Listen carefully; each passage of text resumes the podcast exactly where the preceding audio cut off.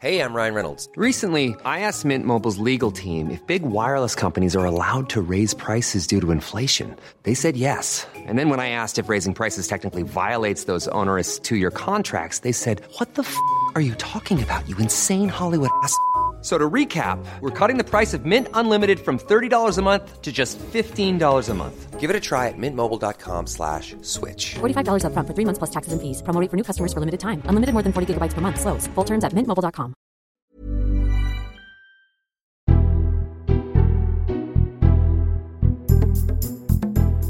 Hello, this is the Red Box Podcast. I'm Matt Chorley. Coming up on today's episode is P M Q's Unpacked. Rishi Sunak and Keir Starmer going at it today over the question of migration. Keir Starmer says Rishi Sunak's plan's not working. Rishi Sunak says Keir Starmer hasn't got a plan. Uh, and repeat. Uh, but it was quite interesting. It was quite interesting. Probably a real sense of uh, uh, the, the argument that's going to be played out in politics over the next few years. Uh, in a moment as well, we'll have um, the columnist panel, Ali Burt, Alice Thompson and Robert Crampton. But on the show today, we're also talking a lot about tea uh, because some new stats out show that inflation on a cup of tea has gone up loads. Uh, tea bags, milk, sugar, they're all up. So we've been asking people, uh, what's your best or worst or most interesting cup of tea you've ever had? Uh, and I wasn't sure it was going to work, but we had absolutely loads. Charlotte says, worst tea ever was in Clive Betts' office in Sheffield when I was a political reporter. Clive's a Labour M P. Clive's a lovely man and his staff are great too, but this is unconscionably bad. Bags saw the water for no more than a millisecond and then flooded with milk. Obviously, I drank it though. Uh, we had absolutely You know, uh, Tim says, I'm a massive tea nerd. I have over sixty types of tea, from normal Earl Grey to ones that taste like a mojito, mince pie or cream egg. Feel free to pop round for something exotic. Uh, this is Gary said, as a junior diplomat, I was asked to check whether Kofi Annan wanted tea or coffee. Of course I said, coffee, coffee. Uh, and then someone else uh, gave a cup of tea to uh, Jason Donovan and said, uh, this is especially for you. And uh, he looked at me with contempt, quite right, says Greg. Anyway, if you ever want to get in touch with us, we've now got our own email address, so it's loads easier. You can email me, matt at times.radio, matt at times.radio. So if you've got complaints about the show, if you've got ideas for the show, just get in touch, matt at times.radio. Right, uh, now it's time for this. The Columnists with Ali Burt, Alice Thompson and Robert Crampton on Times Radio. So yeah, I've got my cup of tea. Uh, no hot drinks though. For uh, Robert Crampton's got his water. Morning, Robert. Morning, Matt. Nice to see you. And Alice Thompson's got nothing. Nothing. Nothing at all. Morning. So go on then. We're talking about tea because the price of tea's going up. People have been sharing their tea stories. Have either of you got a cup of tea story? I think my best tea story is probably when I had to interview William Hague when he'd just become leader of Excellent. the opposition for uh, the Tories. oh, and well, I went yeah, up I'm to Hague. Yorkshire. Good good cup of Yorkshire tea. Yeah. Anyway, he'd obviously never made tea before. And so when I asked for a cup of tea, uh, he looked totally baffled, went into the kitchen, came back with some mint tea that may have been Fion's, I think. And yeah. he put milk in it. And I remember then uh, saying to him, I don't think you've ever made a cup of tea before. And he then... Um, We, I wrote up the interview and the aides rang up and said, I'm really sorry, but do you think you could pull the bit about you not being able to make a cup of tea? But it was the intro. And it stayed in, of course. It stayed in. Quite right too. Quite right too. Robert? Another celebrity story. Go I on. interviewed the American actress Andy McDowell when she did Four Weddings and a Funeral, so you see how long ago that was. Yeah. And during the interview, somebody brought in uh, a cup of tea, a pot of tea for her, and she didn't offer me one. And when I tell that story to British audiences, there's this audible gasp yeah. of horror. So obviously, I just completely slaughtered her in the uh, in the. You did, in the, mm. yeah. Well, she wasn't very nice test. anyway. She wasn't very nice. Not really, no. Uh, and uh, but that was the that was the basis of it, really. Not offering me a cup of tea. I mean, that's just wrong. That's a good. That's a good. It's a good test of a person, though, isn't mm, it? I think really. So. Yeah. Somebody else actually sent in another sent, sent in a story. I was just trying to find it about the. What about oh, your Ross Kemp story? Oh yeah, that's my wife's. Well, let me hang on. Let me share. So my wife. Uh, we used to work at the Taunton Times. Well, we worked at the Taunton Times when the Taunton Times launched. And Ross Kemp, obviously, was hired to open it. Because who do you want to open yeah. a newspaper office?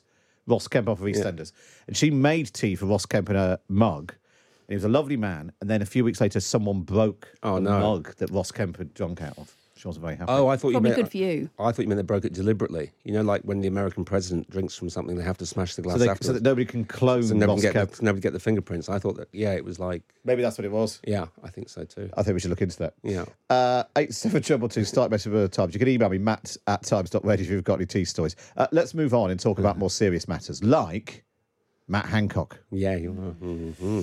And actually also Boris Johnson. So Matt Hancock has gone slightly over the radar this. Matt yeah. Hancock's obviously going off to Australia, uh, uh-huh. earning a lot of money. He's going to give a donation to charity. Boris Johnson, on the other hand, is going to Singapore to speak at a blockchain conference. I don't really know what blockchain no. is. It sounds like something to do with toilets, doesn't it? That's is it my crypto. Is it a crypto thing? Yeah, yeah, maybe it's crypto. Cyber doodah. What should former former politicians, former frontline politicians do, Alice? Well, I think I'm a Celebrity actually has taken off uh, the heat from the government because everyone's obsessed now by Matt Hancock. So maybe he did it for them. Or maybe Gina just had enough of having he's him a, hanging around the house. He's a, he's a sort of undercover agent for the government. Yeah, he's working he for Suella Braverman. It's the most useful thing he could do. Well, it is rather extraordinary, he's, isn't it? The problem is that they're not former politicians. They're both sitting M Ps. That is the thing, yeah. Uh, I mean, when you're not a politician anymore, you can go off and earn as much money by whatever means necessary, I suppose. But they're both M Ps. Uh, Boris has spent a good chunk of the autumn in in Dominican Republic, I think, and now he's off to Singapore. And, uh, and Matt Hancock's going. I mean, he's he's going. He could be there for three weeks if he does well. So yeah. the people of Suffolk, is it? Some, yeah. It's one of the Suffolk constituency are going to be unrepresented for that time. He's right. They're right to have withdrawn the whip. What really annoys me about it, though, is this mealy-mouthed explanation that he's yeah. sort of taking. He's taking democracy to the masses, and that's his whole... He's got this Which kind of noble purpose. Which is the nonsense that Nadine Dorries said. Yeah, it's, it's like there's some noble purpose. He's going to get the money and to and to increase his profile, profile. and his brand and get his up his after-dinner rate. And we yeah. then have to watch him in the shower. Yeah. We don't have to. No, I don't think... I mean, we will. I'm not sure I will. I can't. I think the Royals are better, actually, to go on it. So I think Tindall, I think that... that in a funny way, I think they're more suited to it, aren't well, they? Actually, I suppose the thing is, if you're, you know, Chris Moyles or Mike Tindall, mm. yeah. you must be thinking, this is great, because like, I'm not going to be the one that everyone ends up hating. No. As long as you're just like the nice chap who rolls his eyes every time Matt yeah. Hancock tells another story. And to, Mike Tindall isn't a nice... I, I interviewed him as Clang. well. And he's, he's, he's a nice man. He's a really nice man. But the thing is, yeah. I've interviewed Matt Hancock mm. a lot, and I've known him for a long time, yeah. and he is a bit of a wally. Yeah. But he's now this, like, national hate... I don't, yeah. I'm not sure he really understands no, quite how... I don't think he's got that, has he? No. I think that's the problem. I think he doesn't realise that he's become this hate figure to so many people. And he, he's very thin-skinned in some ways, as both you and I know, that he yeah, will yeah. complain if he thinks you've he, um, he won't speak been to me mean to him in any way. I, I, I did uh, a spoof column about his diaries. Yeah, and about his polling... The, the part I did yeah, about his polling and he, yeah. he got very cross, said it was sexist. They don't get it. They don't. Which, to be clear, it wasn't. They all think that the whole Partygate breaking yeah. the rules thing has gone away because yeah. of what's come because of what's come since, but it hasn't. Yeah, There's yeah. real anger about it still. And also, it's all been sort of locked in. Yeah. Like, that's the defining memory of people. Like Matt Hancock was the guy. The reason he became yeah. a household mm. name is because he was on the telly every night saying "Stay at home." Yes. And then there's that image, hold on to your breakfast, yeah. of him and Gina up against the door. Yes. And it's like, well, you were literally doing that. Yes. You broke yes. the rules. Yes. Spad, you like Gina. That's what I like. And I, yeah. I think, I mean, it's extraordinary what to me that he's also writing a book and he's going to make money out of that. So what I think is difficult... I know, hasn't he said he's going to... Do, this is the thing, he keeps so, doing Well, we don't know how much he's donating for either donation, of them. Yeah, so yeah. a donation could be five pounds, or it could be the whole thing. But if it's the whole yeah. thing, you feel he would have said, I'm going to donate yeah. all the proceeds. And this is why people have lost respect for politicians. It's not, it's yeah. not complicated. It's, yeah. They just—they don't need to take their message to the masses. They need to do their job and do and, and, and run things efficiently for a while. So we don't have, you know, what we'll be talking about in a minute. We don't have our sea polluted by raw sewage and that kind of thing. Then people would respect them a bit more. Well, that's the thing. And it's not like he needs to raise his profile. He's not an obscure, yeah. you know, individual. Everyone knows who he is. He's taken his message to the masses, and everyone said we don't like it. Yeah, yeah, it, yeah. Well, let's move on then, and mm-hmm. let's. Uh, From the jungle to the countryside. She said, well, that's very yeah, good. Yeah, yeah. Super. It's segue. It's really good. Mm. Uh, your column today, uh, Alice. You, so Therese Coffey, um, her brief period as health secretary was all about A B C D.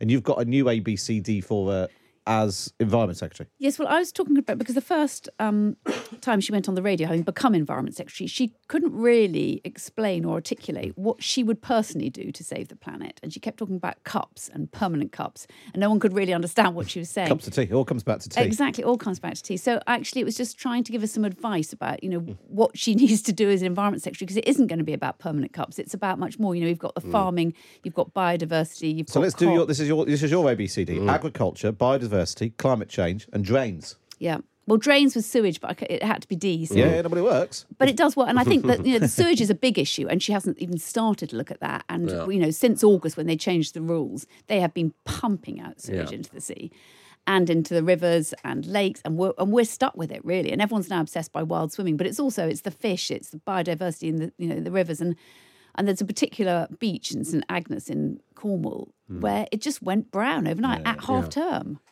Yeah, and actually, Robert, the thing that uh, I think sometimes politicians forget, a bit like the Partygate thing, is still yeah. locked in as people's minds. Yeah. The sewage thing has gained a, a sort of a currency with the public, which I just don't think people in Westminster have, have no, they don't. Caught up with. They don't. I mean, people, uh, people.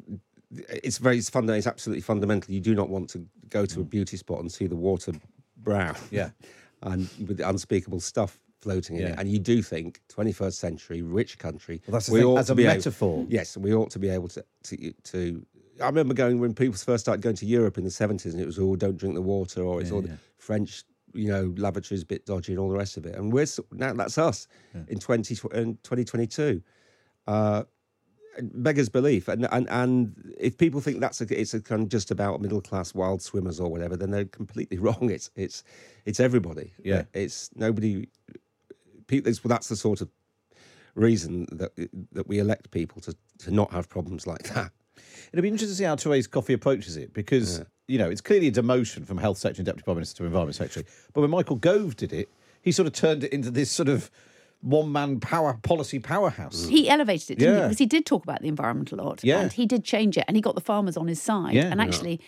He was quite cohesive in the department. So he did talk about what they were going to do next, how they were going to pay farmers. He was very good on rewilding. Yeah. He sort of brought all sides cotton buds, together. Cotton buds. All that, yeah. all that stuff. You he, know. he got, you know, very involved. And you could say for the younger generation, Therese Coffey could become a real hit for them.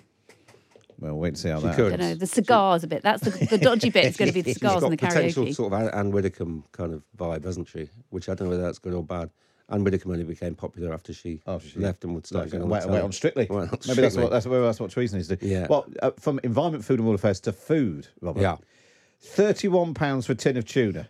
Yeah, I went to uh, a new restaurant in, uh, well, it's, it's opening next week uh, in Mayfair, uh, which is serving a usual array of stuff, but it's also doing tinned fish. Uh, so tin of tuna, tin of mackerel, sort of thing that you normally keep in the understairs cupboard for emergency with a bit of pasta is now uh, a delicacy. And it, the tin comes out there was, on the plate? Yes. Or you just eat it out of the tin? Uh, no, it's de-tinned. Oh, it is de-tinned. Oh, hang on. No, I ate, it, I ate mine out of the tin. Yeah, no, I think it could be I think it could be either. I think the choice is yours for thirty-one quid.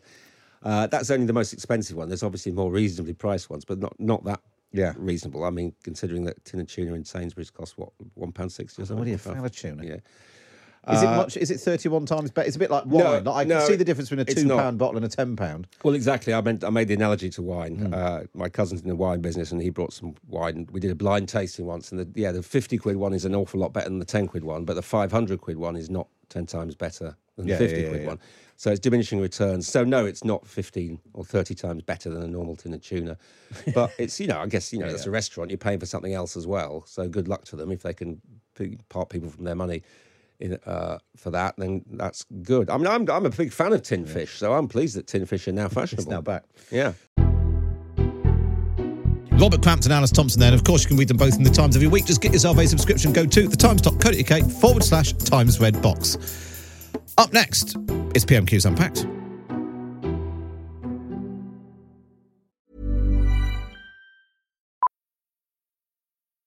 Millions of people have lost weight with personalized plans from Noom, like Evan, who can't stand salads and still lost fifty pounds.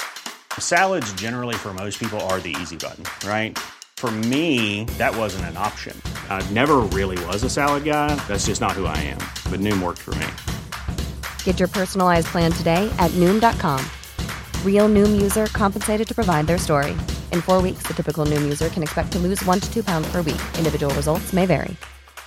Life is full of awesome what ifs and some not so much, like unexpected medical costs. That's why United Healthcare provides Health Protector Guard fixed indemnity insurance plans to supplement your primary plan and help manage out-of-pocket costs. Learn more at u h one dot com. It's that time of the year. Your vacation is coming up. You can already hear the beach waves, feel the warm breeze, relax, and think about work. You really, really want it all to work out while you're away. Monday dot com gives you and the team that peace of mind. When all work is on one platform and everyone's in sync, things just flow. Wherever you are, tap the banner to go to Monday dot com.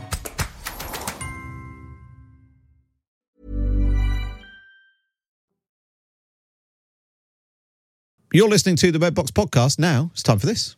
P M Q's Unpacked on Times Radio. Unpacking the politics and cutting through the crossfire. Order, order. I call Matt Chorley and Patrick Maguire. Yeah, very good afternoon to you. It is P M Q's Unpacked. Patrick Maguire is here, Red Box editor. How are you? I'm very well, Matt. Nice I've to reco- have you. Well, I've recovered from my stint in your big chair, and, and it was a very, it was a very strong stint. It was too. I listened actually to P M Q's Unpacked last week. Yeah, I'd say it was uh, slightly less zany than our encounters, me and Tim. Tim Shipman does fewer impressions. Yeah, he does. He does. We, it turned out um, he's a serious man for serious times. But I have to say, and I was because uh, I was listening to him, I was walking through the streets of London on the way to an, an awards lunch, which we don't need to get bogged down in because clearly it didn't win anything. Um, they were both quite strong, I thought. Keir Starmer was quite punchy in his questions, and Rishi Sunak was quite punchy in his responses. He was. It was a Rishi Sunak we've seldom seen before. Rishi Sunak in attack mode. The last time we saw Rishi Sunak in attack mode was during that disastrous uh, B B C debate in Stoke-on-Trent during the first leadership campaign of yeah. this year. It didn't go well for him. It's not a register that really suits him, but I think he succeeded in uniting the party behind him. It'd be interesting to see whether he takes the same gambit this time, given how tumultuous the past week has been. I would imagine Keir Starmer is probably going to go on uh, Suella Braverman and the Home Office yeah. again. And there's plenty to go into. on As the, he did last week. Uh, yeah, exactly. Um, one interesting thing, obviously we've got the news this morning, Rishi Sunak is going to C O P twenty-seven, having been, it's been the slight hokey-cokey, he was, and then he wasn't, then he was, then he wasn't, and then Boris Johnson was, and now he is as well. I was a bit surprised he didn't like wait for Keir Starmer to raise it. And then, you know, there's nothing better at P M Qs than someone standing up saying, it's absolute disgrace. What will you go to C O P twenty-seven? You just stand up and say yes and then sit down. Yes. And, you, and then Keir Starmer's five like questions. Five questions on it all have to be torn up. And, you know, uh, series of global warming related one-liners yeah. straight on the cutting room Whereas floor. Instead, Keir Starmer could recast what he was going to say and say that, you know, he's a flip-flop, he can't make up his mind. He's following Boris Johnson around the world. Yeah, it'd be interesting to see whether... as well. I, I haven't spoken to anyone in Keir Starmer's inner circle uh, this morning, negligently. Um, but last week we had Rishi Sunak getting quite close to the territory where you might be reasonably accused of misleading the House over what he knew and when over Suella Braverman. So I imagine Keir Starmer, forensic as he is, yeah, uh, I think everyone can agree on that, and his parliamentary performances might try and pin Rishi Sunak down on some specifics. But I'm looking forward to being proven wrong in the next two minutes. Because the interesting thing with that was, Keir, uh, Rishi Sunak said last week uh, that Suella Braverman had raised the issue of accidentally sending an email to someone she shouldn't have done. And the point was she did, but by that point everyone knew about it. The chief whip knew about it, the Downing Street knew about it, Liz Truss knew about it. And and the wor- the wording, that sort of wording does lead one to infer that it was a proactive thing on uh, Suella Braverman's part rather than a post hoc, well, obviously, if you're going to reappoint me Home Secretary, we should probably have a brief chat about that massive controversy that got me sacked from this job six days ago. Yeah. Uh, well, uh, the other thing, of course, we probably have to brace ourselves for is some Matt Hancock jokes. Yes. I mean, are there any left that haven't been done? No, I don't, I don't think I don't think there are. Genuinely, I don't think there are. I didn't even try in Redbox this morning because it's pointless. Yeah, we we we did a little bit earlier. Now I've drawn a line under it. Uh, so uh, here we are. That is uh, P M Q's Unpacked on Times Radio. Listening along on the radio. Don't forget you can watch along on uh, on the YouTubes. Uh, hello from Penge, says Mark. Uh, Paul is in Lincolnshire. It's wet and windy in Yorkshire, says Roy.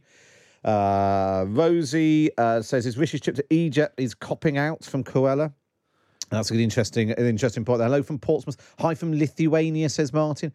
Pennsylvania, you're all listening in. Here we go. Isle of Wight, uh, says Benjamin. Right. Uh, question number one, then let's go live to the House of Commons. This is Keir Starmer.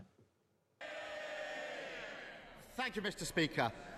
His Home Secretary says the asylum system is broken. Yeah. Who broke it? Prime Minister. A short, sharp question from Keir Starmer.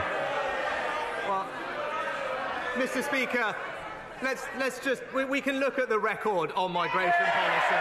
Let's look at it. What did what did What, what did we on this side of the House do? We gave the British people a referendum on Brexit. Yes. We, we delivered. We delivered Brexit. We ended the free movement of people, Mister Speaker. That's our record on migration policy. It's not something the honourable gentleman supported. He opposed it at every turn, and it's not what the British people want. Well, it's not a slightly peculiar answer. Uh, Suella Braverman is on the front bench. A few, she's out of shot, although the camera does keep helpfully she cutting. Was, she was barracking Keir Starmer there. Barracking Keir Starmer across the, uh, across the smash box. Let's look at our record, and he just said, we we done Brexit. We we did Brexit. I did Brexit, he might reasonably yeah. say, having backed Brexit from uh, from the start, despite pressure from his superiors in twenty sixteen. It's a, it's a question that rather ignores the reality of the situation. It's rather an answer that rather ignores the, yeah. the reality of the situation, because despite people having voted for Brexit, and the polling on this is quite interesting, right? You're seeing an uptick in... I think you're seeing an uptick yeah. in concerns about migration having fallen sharply, really sharply, since twenty sixteen, because people thought, well, this is resolved now. We've taken back control. We've taken back control. And now... And there is a real risk, isn't there, that when the government... And it was a, I thought it was a smart question from Keir Starmer. When the government says the thing is broken and you've been in power for, for twelve years, years, and presumably by this point you've gone through all of your ideas about how you might fix it. And so Keir, uh, Rishi Sunak saying he's happy to stand by his record. Well, his record is... a broken asylum system, and taking back control hasn't worked. Yeah, and, and actually there is there is some arguments. You start talking about Dublin and the when we were in the E U, the ability to send people back to the country they come from was actually easier. Far, you know, but it's hard to argue that Brexit has helped the situation. Some people might say it's made it worse. Yes, exactly, and it'd be interesting to see where Keir Starmer goes next, and indeed where Rishi Sunak goes next. I, I can't imagine it'd be long before we get reference to lefty lawyers, perhaps like a certain Q C Casey rather, who lives in Kentish Town. And there's also a thing I'm slightly struck by, and I was struck by it last week as well with Rishi Sunak. He does this sort of like laughing, ha ha, let's take a look at our record. And last week he was getting them to sort of cheer. The, when uh, Keir Starmer asked him about um, uh, the, the, the tape of him saying he was going to cut money from Labour areas and mm. give it to Tories. And he said, well, oh, he, I know he doesn't get out of North London, but we've got poor areas in the countryside. And they all went, hooray! And we've got poor areas in the north. And all right. Like, as if, the, again, you know, you've been in government for a long time. It's a... It's a yeah, there's sort of shades of Tiswas about his delivery. Yeah. But anyway, let's let's see if... Uh, early days here. Early days here. Let us know uh, how you think it's going. Post a comment on, uh, on the YouTube channel. Let's go back to the House of Commons then. It's question two from Keir Starmer. No one wants open borders on this side of the House. They've lost control of the borders on their side of the House. Mister Speaker, four, four Prime Ministers in five years, and it's the same old, same old. He stands there and tries to pass the blame.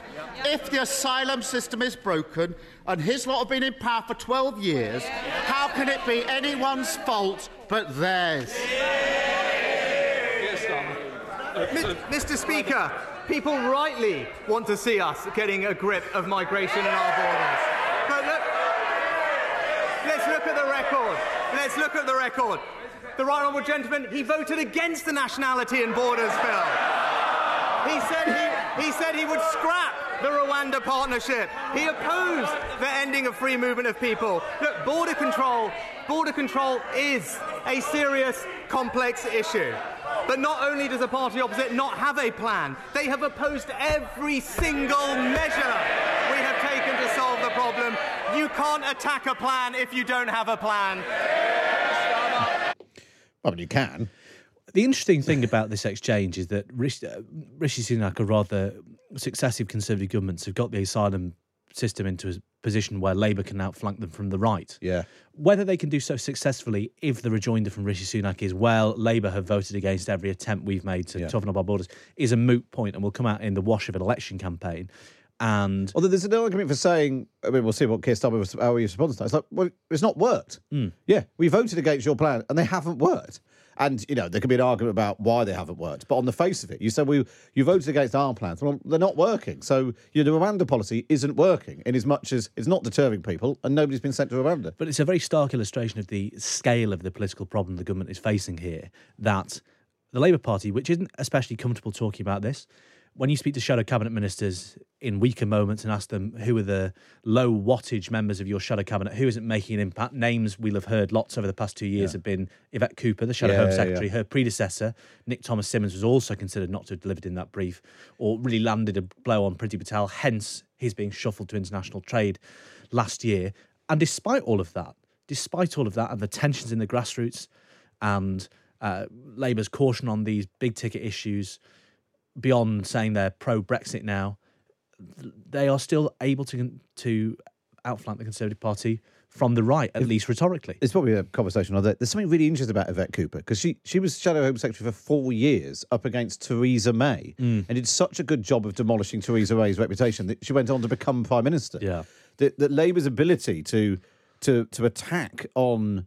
Uh, on home affairs in a way that David Davis, for instance, when he was Shadow Home Secretary, got through countless Home Secretaries by making the news and driving the story instead of sort of commenting on it in a way that Yvette Cooper... It might be that this, this particular issue, the migration thing, is so insoluble that all you can really do is sort of tut and comment on it. Well, there's one of the, one of the things interesting about Rishi Sunak is he's owning the record. He says he's saying, let's talk about our record in a way that that is a departure from Liz Truss. Yes, definitely. You know, it's not it's not year zero. It's... Yeah. And that's the only thing you can do if you're in the business of party unity, I think. Yeah. Uh, one thing we should point out, if you're watching along on YouTube, you'll know this. Uh, but uh, if you're uh, if you're listening in, um, lots of M Ps are wearing um, uh, uh, corn, uh, wheat, a wheat pit. It's like a sheaf of wheat on their uh, on the lapel. Uh, Rishi Sunak doesn't appear to have one on, but everyone else seems to have one on. Um, it's it's part of N F U's Back British Farming Day, apparently. Uh, the iconic wheat sheep badge is representative of the celebratory spirit of Back British Farming Day. It's made from uh, wheat sourced from farms in Shropshire and wool from Devon's blue-faced Leicester sheep, mm. which has been stun and, spun and dyed blue and red. Fascinating. The, the, the, the farmers, the farmers of the Yorkshire Dales will not forgive Rishi Sunak for the, his display of treachery here, will they? His no. neighbours in uh, North Yorkshire. Uh, anyway, we'll go back to the House of Commons then. Uh, see if you can spot who is and isn't wearing a sheaf of wheat. Uh, it's uh, question number three on P M Q's Unpacked. We voted against it because we said it wouldn't work, and it hasn't worked. He, he says he's getting a grip, he's got a plan. So let's have a look at that plan. The Rwanda deal was launched in April. It cost the taxpayer one hundred forty million pounds and rising. The number of people deported to Rwanda is zero. Since then, thirty thousand people have crossed the channel in small boats. It's not working, is it? He hasn't got a grip. Yeah. Mister Speaker, we on this side of the House are clear that we want to defend our borders. When the Shadow Home Secretary this weekend was asked, she couldn't answer a simple question if the party opposite was in favour of higher or lower migration. It's that simple. The Home Secretary and I, when it comes to tackling our migration, reducing migration, we are on the same page. That party's policy, it's a blank page, Mister Speaker. There's an emerging sort of theme to this, and I know there's a bit of this last week as well. Uh, Keir Starmer trying to pin on Rishi Sunak, nothing's working, you've lost your grip. Rishi Sunak's response being, well, you don't have a plan. Yes, you don't have a plan, and that's because your instincts are... Uh, You're you're concealing your real instincts, which are those of milquetoast North London Liberals.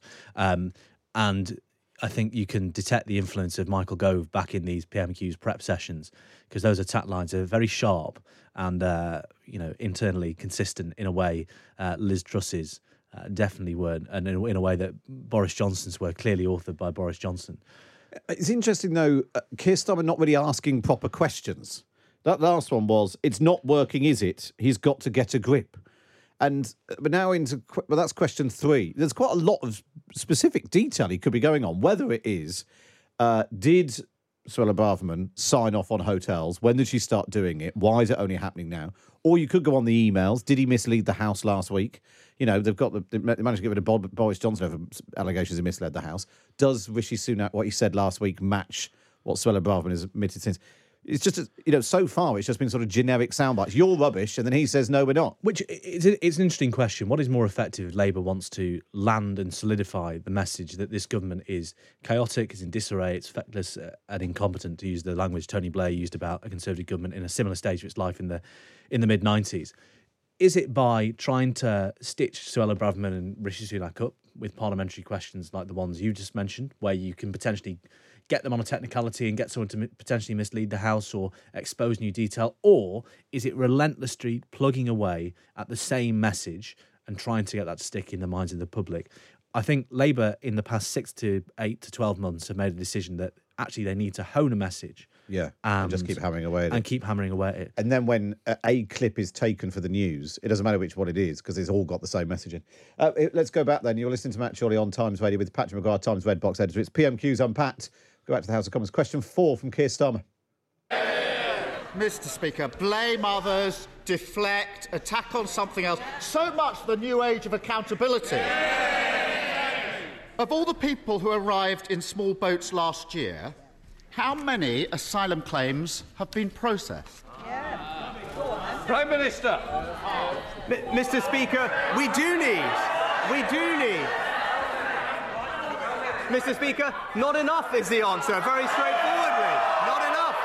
And that's what we're going to fix. But the honourable, the honourable gentleman raises this question. What are we doing? We've increased the number of processing officials by eighty percent. We are putting an extra five hundred more by next March. But if he really, if he really was serious about fixing this problem, then he would acknowledge that we do need to tackle the issue of people putting spurious, spurious claims, spurious, repeated, last-minute claims to frustrate the process. That's how we'll tackle the system. So why then did he vote against the Nationality and Borders Act, which deals with it? Well, there we are. A, a more a more specific technical question from Keir Starmer, having sort of laid the, the, the politics on it. How many asylum claims have been processed for those who arrived in boats last year? I think it's fair to say Rishi Sunak doesn't know. Rishi Sunak doesn't know, and in any case, the number will be much, much bigger. Sorry, much, much smaller yeah. uh, than the Conservative Party would like. Um, but then the rejoinder from Rishi Sunak is, well, what are you going to do about it? Labour is now in that territory. We're yeah, now yeah, in the yeah. position where Labour cannot rest on a thirty-something yeah. point poll lead, or it, it's you know diminishing with every Rishi Sunak as Prime Minister, but still in majority territory.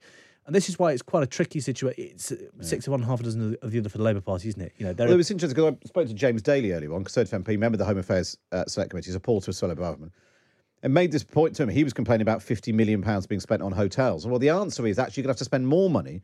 You need to recruit more people to process these claims. And then over time, you'll bring down the number of people uh, who are in hotels. Whereas if you're, it seems to have been the case with Suella Braverman, if your starting point is to just be cross about spending money on hotels and you think the solution is to cut the amount of money on hotels, you just end up with loads of people in Manston. They're still not being processed. And it's not tackling the problem. Yes, exactly, and which is why the internal politics of this Rishi Sunak are quite difficult, because you saw this from Jonathan Gullis, the Tory M P for Stoke North, the other day on uh, on on a broadcast news uh, outlet, complaining about uh, asylum seekers being housed in a hotel in his constituency, and others are making similar complaints. Nobody, no Conservative M P wants that in their constituency, but as you say, short of proposing an alternative solution that involves spending money on something else. Yeah. You know, that sort of hot-headed rhetoric isn't going to yeah. solve anything. Uh, uh, so it'll be interesting to see. Well, I suppose the, the main point is at the moment, uh, you're right, Keir Starmer's doing well in the polls, but if, if the government doesn't have a plan that works, asking Keir Starmer to come up with a plan, it, you know, it's a sort of... They're both both as bad as one another, I suppose, to some extent, except one's been in power. No, obviously, obviously, the, the point of this, the point, it's not leader of the opposition's questions, as Lindsay yeah, yeah, Hoyle yeah, would yeah, often yeah. say. Yeah, yeah. But you know, Labour are now in the political territory, as on the economy, it has changed. As on the economy, right? Yeah. They they cannot afford, because then, you know, you'll get into an election campaign and they'll be unsteady on their feet on these very questions. Yeah. Um. So they need bef- before, well before an election campaign, need to at least have something to say. And it was interesting, the point that uh, Rishi Sunak was making. I think it might have been on Times Radio on Sunday that Yvette Cooper was on with Adam and Kate and was asked about, do you want immigration to be higher or lower? She just couldn't answer that question. She talked about, well, what we want is a different system and it's a points-based system. Well, well, well, I wonder, what, you know, Rishi Sunak's answered that question in the same way that, you know, every Tory leadership candidate swore fealty to the Rwanda plan. That was one of the yeah. great articles of faith in the first leadership election of this year. If you were to ask ministers, do you want immigration to be higher or lower? I think most of them privately would say, well, we actually need to move away from that binary way of yeah, looking yeah, at it because, yeah. sec- you know, sector and by actually, sector. The whole point of that, the uh, the Suella Braverman email that she sent to somebody who wasn't John Hayes' secretary was that was about a written ministerial statement, which under Liz Truss's plan was about increasing the number of people coming into the country for for low-skilled work and basically to bump up the O B R numbers for growth. Yeah, and ministers in every department will say, well, hang on, I'd actually like more, for instance, Spanish broadband engineers is yeah. one Nadine Dorries had a being up on it over. Yeah. And then you... As part of a health, wants some more doctors. Yes, exactly. As part of a transport, wants some more people to build the railways. And Suella Bra- yeah. Braverman, hence why she's the darling of the right of the party, has become Whitehall's Doctor No yeah. on that sort of thing. But it's not necessarily a sustainable way of managing the country's uh, immigration system, like other ministers would tell you. Uh, there we are. Uh, let's go back then to uh, the House of Commons. Let's see if uh, Keir Star- let's see if Keir Starmer knows the answer. I suspect he might do, to his question of how many asylum claims have been processed for those who arrived in boats last year. This is question number five from Keir Starmer. Mister Speaker, he says he says not enough. You could say that again. It's four percent.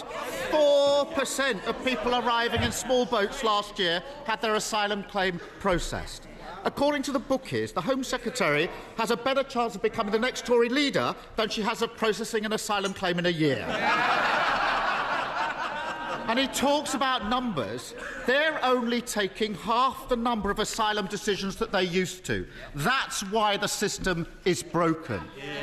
four thousand people at the Manston Air Force Base, massively overcrowded, all sorts of diseases breaking out. So, did the Home Secretary receive legal advice that she should move people out? Yes or no?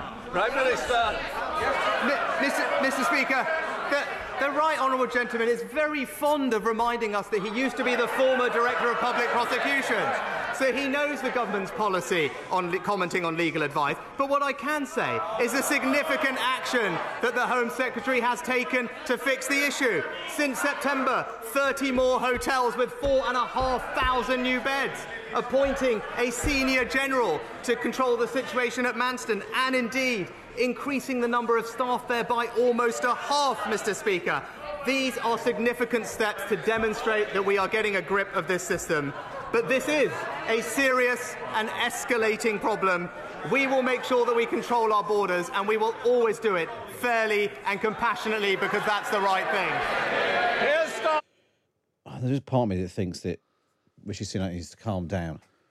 That, that voice, he can't sustain that voice, can he? I don't think, I also don't think it necessarily suits him, yeah. this register. Although, what else can he do? But then it, to, to sort of round it all off, we're getting tough. Uh, we brought the generals in. It's all part of a fair and passionate and friendly and cosy immigration policy. Well, look, he's got a vociferous parliamentary coalition to manage, and he's got a rapidly disintegrating electoral coalition to manage, and I think you that is reflected in some of the rest of the sort of discordant rhetoric he's using there, isn't it? Um, it's both fair and compassionate and incredibly tough. So every everyone from Lee Anderson to the yeah. uh, to the bankers' shops at Waitrose in Esher and Walton on a Saturday morning for uh, you know some quinoa and a copy of the Saturday Times. Perhaps even the Saturday Guardian too. Uh, do they still do that on a Saturday? They bother with the Guardian? They do, yeah. yeah. it, um, I think it costs about six quid now. But also, was it, the whole thing was just a bit muddled. The, um, uh, this is a serious and escalating problem, but we, it's also diminishing because we've called in all these... The, I mean, the other interesting, really interesting question is, he talked about thirty more hotels, four thousand five hundred more beds as a result, as ordered by the Home Secretary. There's an interesting question as to which Home Secretary is responsible for that. Is it Home Secretary Suella Braverman, Home Secretary Suella Braverman number, number one, who's accused of not procuring hotels? Is it Home Secretary Grant Shapps, the supply teacher, the supply teacher there for six days, who supposedly was, you know, uh, uh, pressed into acting and did act, uh, or is it Home Secretary Suella Braverman number two? Well, you know, if you if you read Matt Dathan, our Home Affairs editor's output, there was a line in a recent story of his Uh, in which a, a Whitehall source or a Home Office source said that Grant Shapps had achieved more to solve this problem in six days than Suella Braverman, Braverman had in what, you know, six weeks. Six weeks. That was it. In, in, in, in six weeks. So I think, you know, I think you can give credit to Grant Shapps where it's due here. Oh, well, there we are. So uh, well, we've got to uh, number six. Let's have a look at what some of you are saying on the uh, on the YouTubes. Uh, lay. Um, Uh, lots of people saying there was a good question. It required a specific number. Sunak responds with blather and shouting. He can't even answer a factual question. Uh, And then somebody, Terry says, for God's sake, Stum, we all know how many asylum claims have not been processed. Waste of another question. I'm not, I'm not sure about that. I think asking a question which Rishi Sunak doesn't answer, then pointing out it's only four percent. Quite a funny line as well about how uh, Suella Braverman's got more chance of becoming the next Tory leader than she has of processing an asylum claim is also quite nice. Uh, right, let's go back to the House of Commons. There's the last question, uh, P M Q's Unpacked from Keir Starmer. Question number six. Uh, Mister Speaker, he talks about my time as Director of Public Prosecutions. I prosecuted people smugglers. Yeah. He can't even get an asylum claim process. Yeah. I think the answer to the question whether the Home Secretary received legal advice to move people out of Manston is yes. Yeah. He just hasn't got the guts to say it. Yeah. We.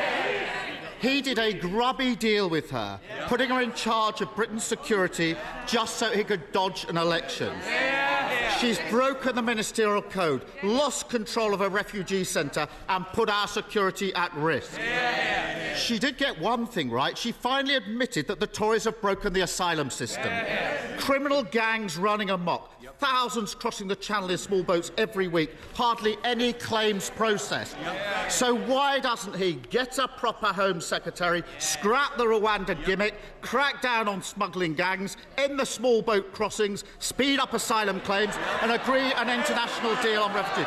Start governing for once and get a grip. Mr Speaker, Mr Speaker, the, the right, the right honourable gentleman... Front rules. Can we just calm it down a little? I do want to hear the replies. You're covering your mouth's not helpful to me or you. Come on, Prime Minister. Mr Speaker, the right honourable gentleman rightly raised the topic of national security, because it is important. But this is the person, this is the person who in two thousand nineteen told the B B C, and I quote, "I do think Jeremy Corbyn would make a great Prime Minister." Mr Speaker, Mr Speaker, let's remember that national security agenda, abolishing our armed forces, scrapping the nuclear deterrent, withdrawing from NATO, voting against every single anti-terror law we tried, befriending Hamas and Hezbollah. He may want to forget about it, but we will remind him of it every week, because it's the Conservative government that will keep this country safe. Wowzers, wowzers, wowzers, wowzers. Quite a lot, uh, quite a lot to unpack there. So uh, some people pointing out on the YouTube channel, uh, Patrick, that, that that list there by the end from Keir Starmer was basically a Labour plan. I mean, there were interesting questions about exactly how you do that, but uh, drop the Rwanda gimmick, stop the small boats crossing, crack down on gangs, process more claims. That, that was a shopping list of things that the government isn't doing. Yes, uh, and obviously the mechanism by which you do those things, particularly uh, stop the boats and process more claims. The devil is in that detail.